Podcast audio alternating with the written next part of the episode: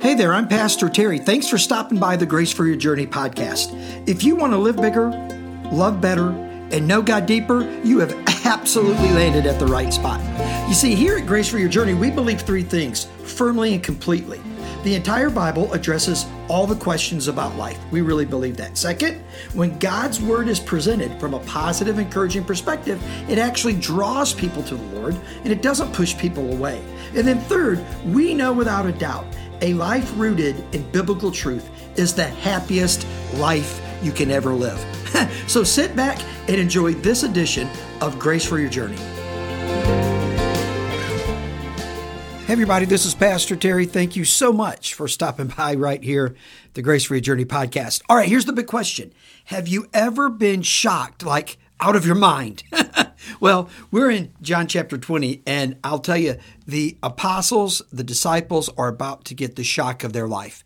Jesus has been crucified, he's been laid in the grave. A few people went to the tomb and saw that the tomb was empty. Now, check out what happens in verse 19.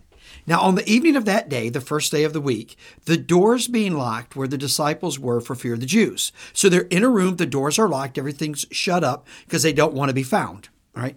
Jesus came and stood among them and said to them, Peace be with you. now, if you just read over that real fast, you'll miss it. Things are locked up, things are shut down, and Jesus appears in the room. Now, I don't know what the resurrected body is like. I mean, again, theologians sort of pontificate on that and people theorize on it.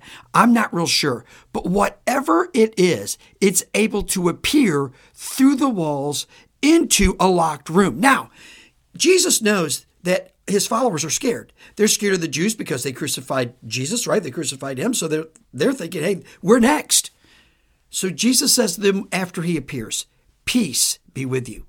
Now, when the King of Kings and the Lord of Lords speaks peace to your life, and you hear it, you receive it, and you believe it, peace comes into your life. But let's go on and look what happens. Now, when he had said this, he showed them his hands and his side. And then the disciples were glad when they saw the Lord. And Jesus said to them, Peace be with you again. And he goes a little bit further, says, As the Father has sent me, even so I am sending you.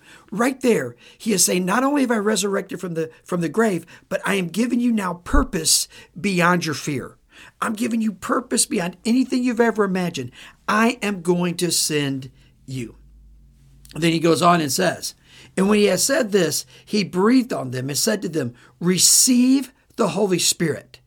Unbelievable. That's where the Holy Spirit came and rested upon people and and they were filled, not just temporarily, but forever. And Jesus said, I'm going to send you, but I'm going to send you in an equipped kind of a way.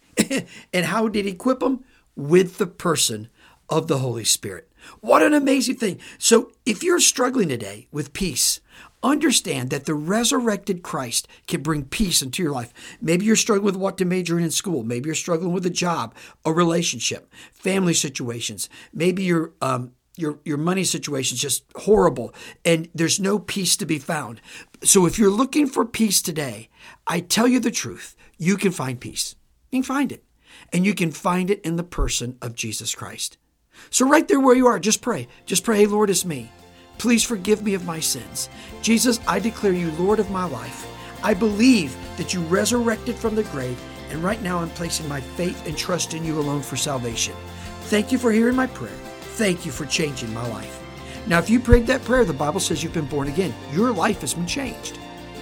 And peace has become your companion. Now, not only that, but guess what else? You're going to find unbelievable grace for your journey every single morning you wake up. God bless you. We'll talk again later.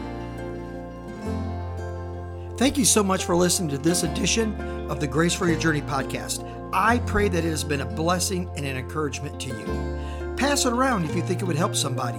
And we look forward to you dropping by again for another episode of the Grace for Your Journey podcast.